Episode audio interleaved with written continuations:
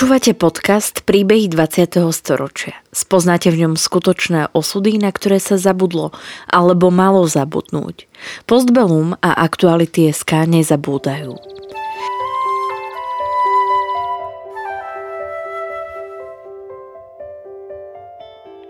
Vďaka konkrétnym príbehom sa dozviete, akým osudovým dilemám museli naši rodičia, starí rodičia, prarodičia čeliť.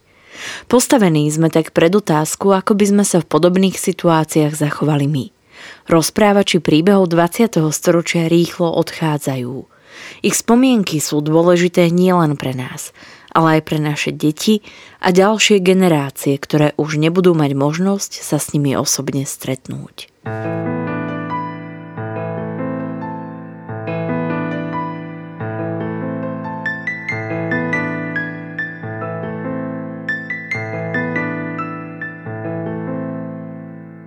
Michal Čonka prežil rané detstvo v období druhej svetovej vojny. Vo svojom rodnom kraji, vo východoslovenskej dedine Piskorovce, nedaleko mesta Stropkov zažil strach o život, utrpenie, zimu a hlad. V januári 1945 spali vonku okolo ohňa, pretože ich chalupa bola vypálená.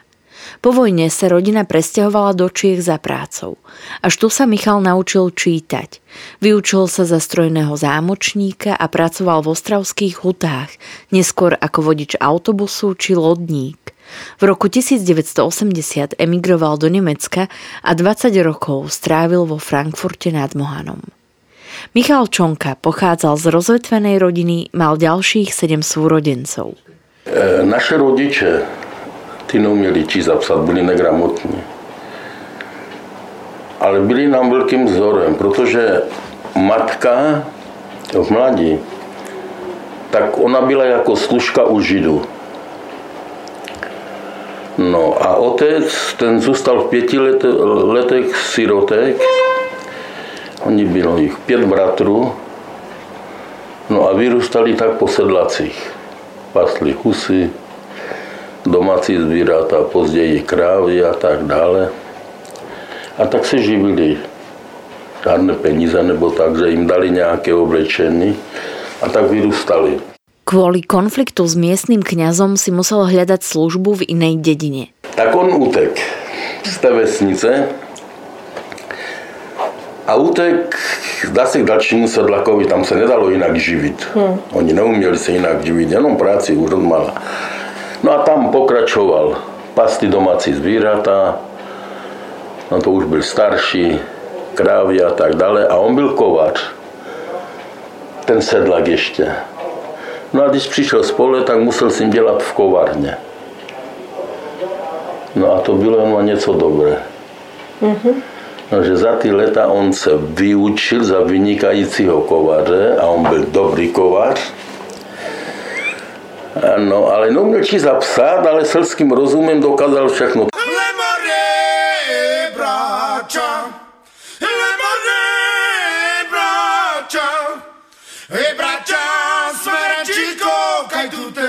Scagliare pretire dujaka hoci Čonka starší nemal výučný list, mohol zložiť kováčské skúšky a podnikať. Od neho sa jeho syn Michal naučil všetko, čo súvisí so železom a s ohňom a to sa mu pri jeho ďalšej pracovnej ceste veľmi hodilo. Dedina Piskorovce v roku 1943 z časti zhorela následkom neopatrného zaobchádzania s ohňom v stodole jedného z dedinčanov.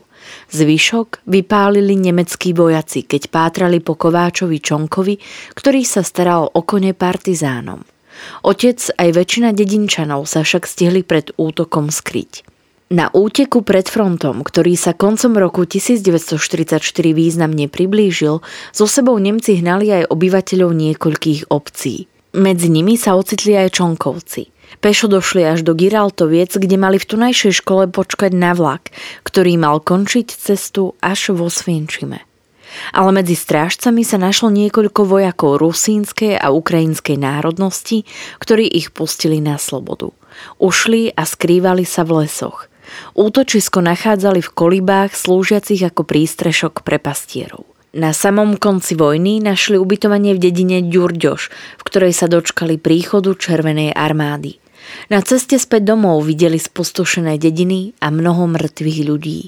Keď sa v januári 1945 vrátili k svojmu murovanému domčeku pri lese, zistili, že je tiež vypálený.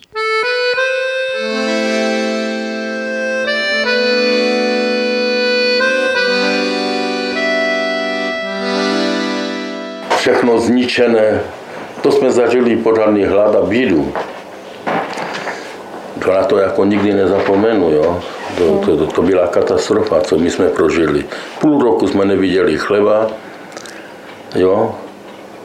Od, to bylo od ledna tak do června 45. Hmm.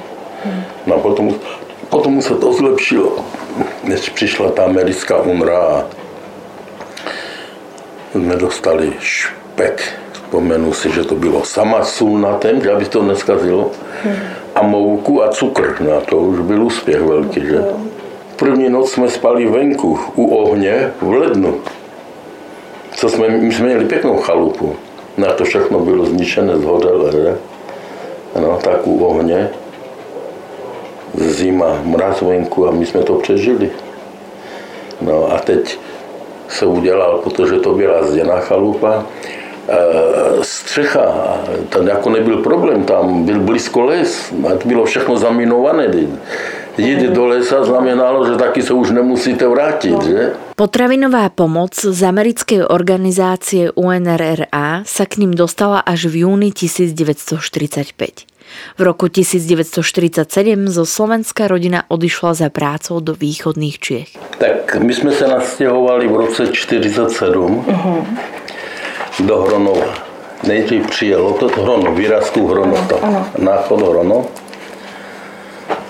No, nejdřív tam byl otec, no potom jsme přijeli za ním a tam jsem začal chodit do české školy teprve, ve 12 letech. V Hronově, přímo na náměstí to bylo. No a, a tam jsme nějak nebyli dlouho, asi půl roku, nebo nějak mě dělali u města nebo déle, už ani si nepamatuju. No a přestěhovali jsme se do Teplic. Ako keby sme prišli do raja.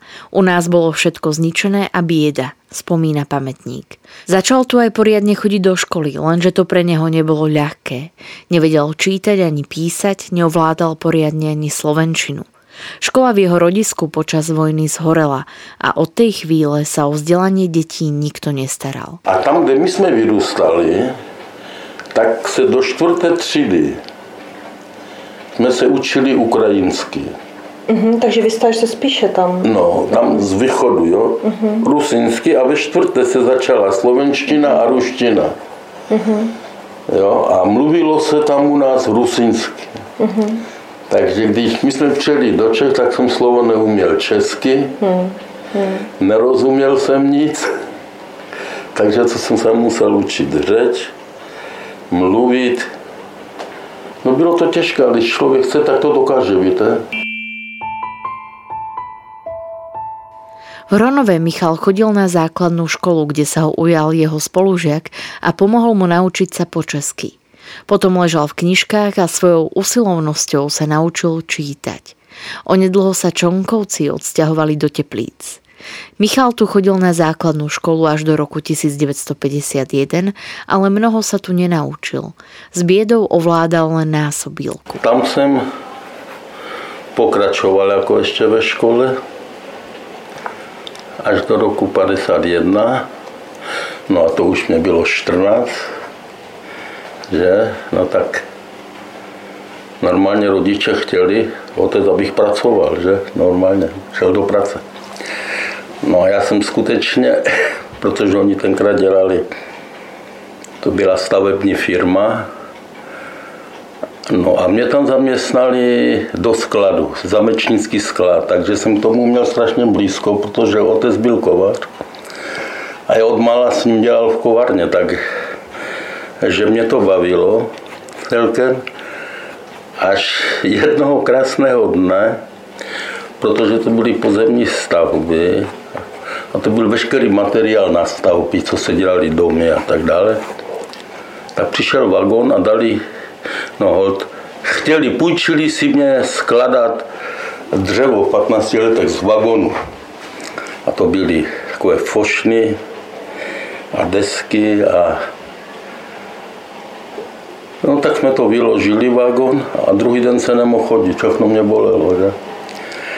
No a tam ten skladník, s kterým jsem dělal, to byl velice dobrý člověk. No a druhý den mu říkám, je, pane Vilke, já nemůžu chodit, všechno mě bolí, mám modřené rameno. A potřebuju si spočnout. No on mě tenkrát řekl, víš, Miško, to máš tak, jak se nebudeš učit, tak celý život tě čeká jenom taková práce. On to byl starý Němec, ale vynikající člověk, jako sudeťák. No, a co mám udělat to, abych se učil. No tak mě to zařídil nakonec a šel jsem do učení do Karlových varů. 51. No, 53. To byla dvoudobá učební, dvouletá učební doba. No a ono to nebylo lehké, ale pro mě strašně. Když jsem šel do učení a já jsem žádně nevychodil školu, a to nebylo tím, že bychom byli lajdáci, anebo nechtěli.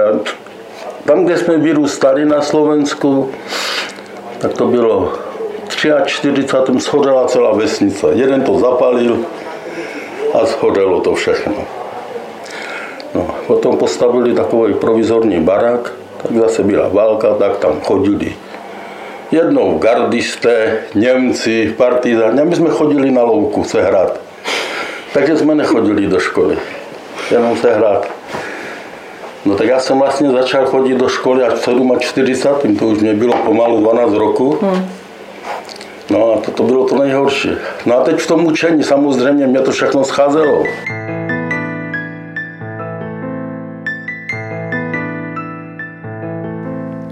Po pol roku ho chceli zo školy vyhodiť, pretože v teoretickej časti výrazne zaostával. No ale přitom v dílně jsem byl nejlepší, protože od mala jsem dělal státou v kovárně a kluci mě nemohli nikdy stačit.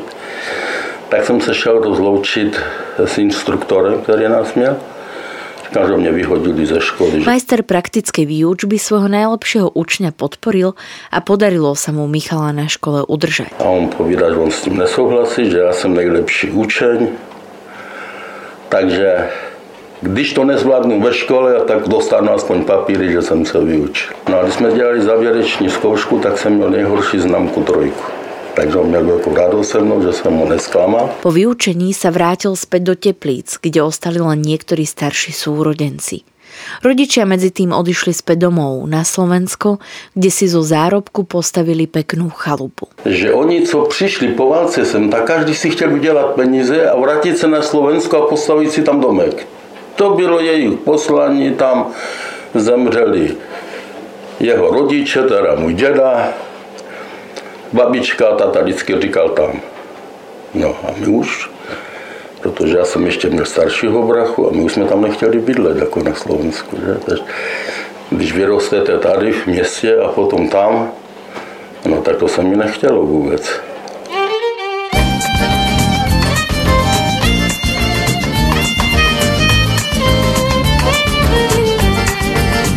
Michal išiel za rodičmi len na vianočnú návštevu, ale napokon ostal celý rok – v Stropkove totiž podnik Kovoslužba otváral novú továreň a nemali tu žiadneho dobrého remeselníka. Tak ho prehovorili, aby im vypomohol. No tak som říkal, ja zůstanu do vojny. A tak, že jsem tam zůstal, no, tam jsem měl velké úspěchy, hodně lidí jsem naučil řemeslo a tak dále. Potom přišla vojna, to byla 55-57. No tak jsem sloužil narukoval teda do Plzně na letiště, no a potom v Líních u Plzně, to je 15 km za tom na letišti, no do roku 57, jsem se vrátil z vojny. Byla smula, že to byly zrovna ty maďarské udalosti, 56, hmm. takže jsme byli o dva měsíce déle ještě na vojně. No a když jsem se vrátil, No tak samozřejmě mě nechtěli pustit, to tenkrát bylo úplně jiné jak dnes, víte? Já jsem se sice tam vrátil, říkám, já tady nechci být. A různé výhody mi dávali a tak dále. Já jsem nechtěl. A teď vám řeknu, jak jsem zakotvil v Ostravě. No a potom to bylo v roce 60. Byl celostatní nábor, jak se tady dávala, zapalovala ta čtvrtá pec, vysoká pec, mm-hmm. nevím, čtvrtá nebo třetí to byla tak pro řemeslníky. A jedině já jsem byl vyučený, mm-hmm. tak mě museli pustit. A tak jsem přijel do Ostravy.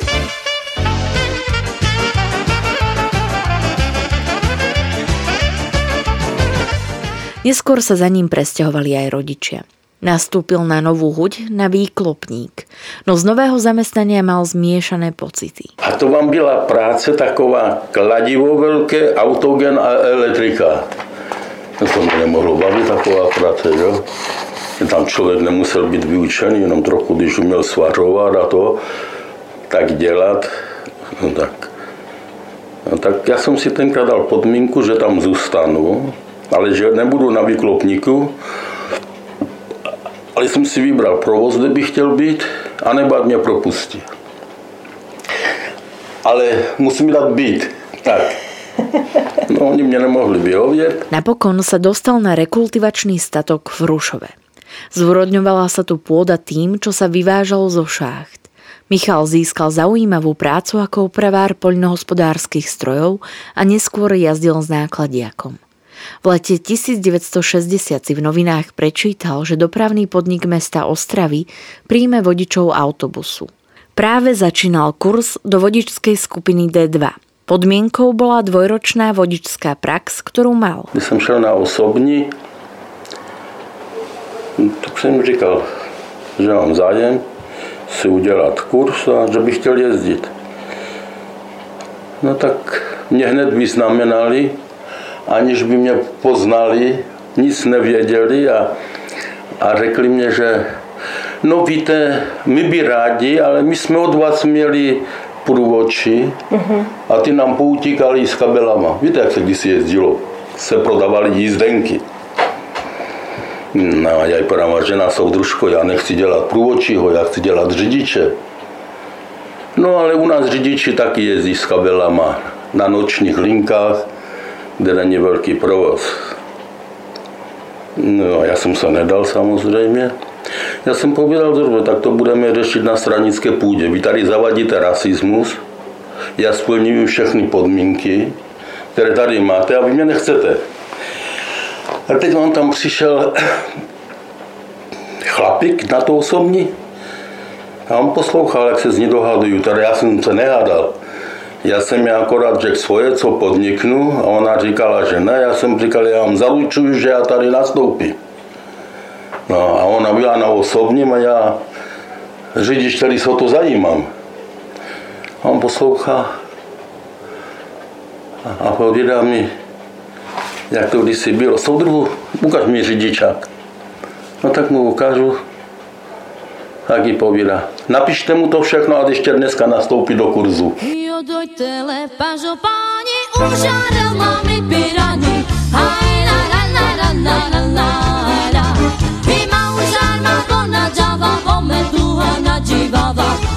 Na, na, na, na,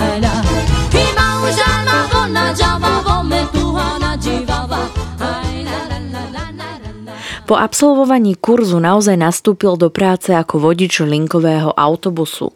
Po necelých dvoch rokoch sa uvoľnilo veľmi žiadané miesto vodiča zájazdového autobusu.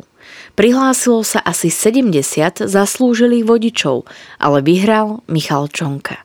Mal totiž v dopravnom podniku výbornú pozíciu.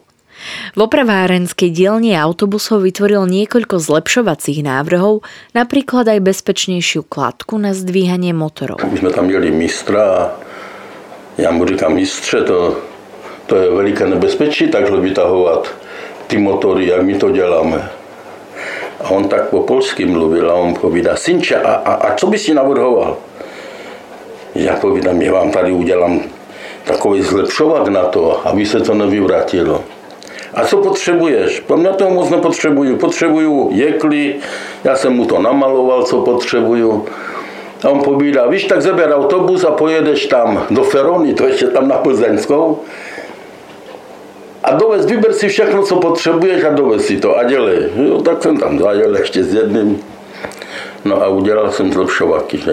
Tam měli jsme soustružníka, on mi to vytočil, co jsem potřeboval. No. No a nebo když se sundávali zadní brzdové bubny, to byl jeden buben vážil 60 kg. A kluci byli tak zvyklí, že tak chytli ze spoda a sundali, ale když někdo byl slabý, hmm. že se, si mohl zničit nohy a pateř, no, tak jsem jim taky udělal u toho zlepšovák. No oni chtěli po mně, abych zůstal v dílně. No, já jsem nechtěl zůstat v dílně, ale slíbil jsem jim, že když bude třeba, když budou technické prohlídky, takže jim pomůžu v dílně. Že? S prácou vodiča zájazdového autobusu bol Michal veľmi spokojný. Tak ono to nebylo špatné, že tam a kam jste jezdil ty zájezdy? No, tak jenom tady po republice a tady východní státy. Uh-huh. Tož na západ jsme nejezdili, my málo. Uh-huh. To byl krásný život. No a dělal jsem to až do doby, než mi zemřela manželka. Ne? Uh-huh. No, v 70. No a tak to potom nastala tragédie, jak uh-huh. víte, no. Ta nejstarší dcera Lida tam měla 11, prostřední 6 a nejmladší 3,5. No. no tak jsem to musel nechat, ale jezdil jsem jenom linku. No a ještě tak bych chtěl říct, víte, že třeba dneska, když se tak dívám, protože samozřejmě se o to zajímám, tak vy ze svíčkou tady musíte hledat nějakýho Roma a vyjezdit autobusem. Jo. Já jsem třeba mluvil s tím, s náměstkem primátora. Já jsem mu řekl, že proč něco nedělají pro to, aby ty Roma byli zaměstnaní a že je naučili žít jenom na dávkách. Já to není chyba Romů, to je vaše chyba.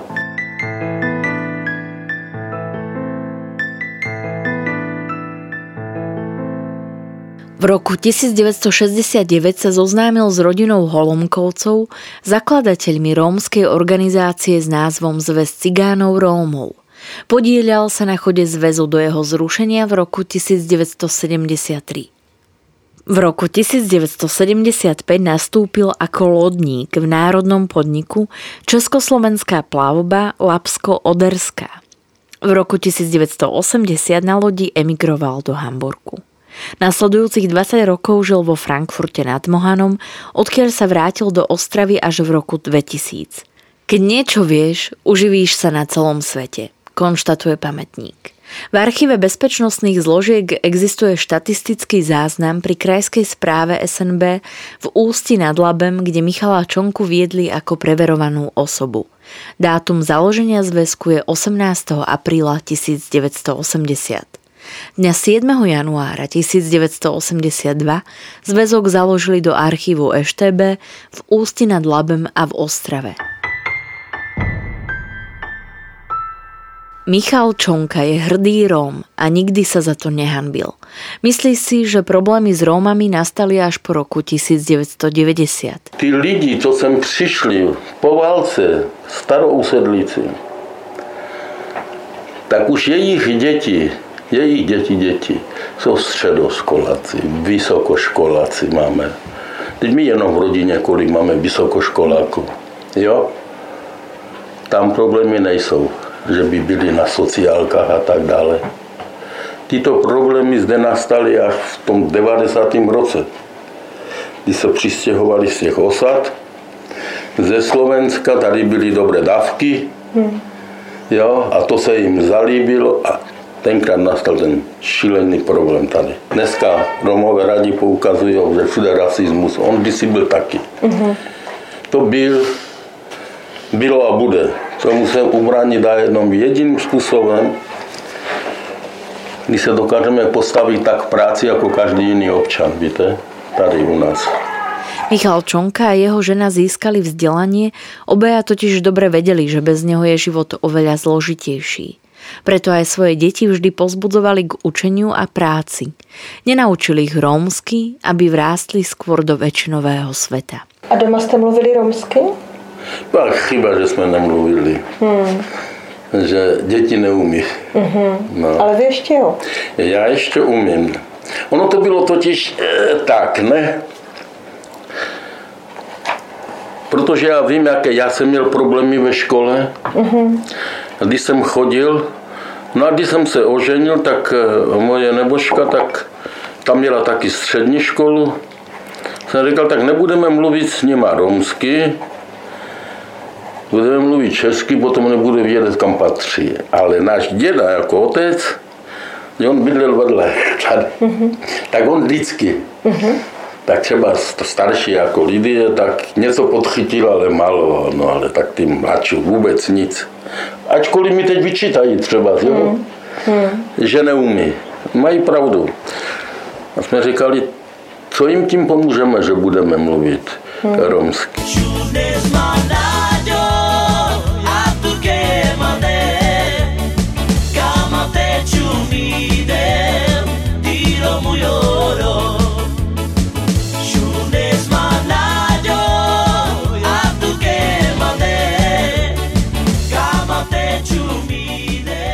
Čase natáčania rozhovoru v roku 2013 býval Michal Čonka vo svojom byte v Ostrave a užíval si zaslúžený dôchodok. Príbeh Michala Čonku v roku 2013 zaznamenali Kateržina Sidiropulu Janku, Tomáš a Petra Hlaváčkovci v rámci súťaže Príbehy 20. storočia. Príbehy 20. storočia v Postbelum zaznamenávame, aby sme o ne neprišli, aj keď to už s nami ich rozprávači nebudú aby sme nezabudli na ich osudy, hrôzy, ktorým boli vystavení a na dôležité okamihy našej histórie, ktorá dnes býva často spochybňovaná a pre mnohých je neznáma. Podporte prosím našu prácu aj vy pravidelným finančným príspevkom na www.postbellum.sk. Ďakujeme. Podcastom vás prevádzala Sandra Polovková a spolupracovali na ňom Kristýna Lukáčová a Marian Jaslovský.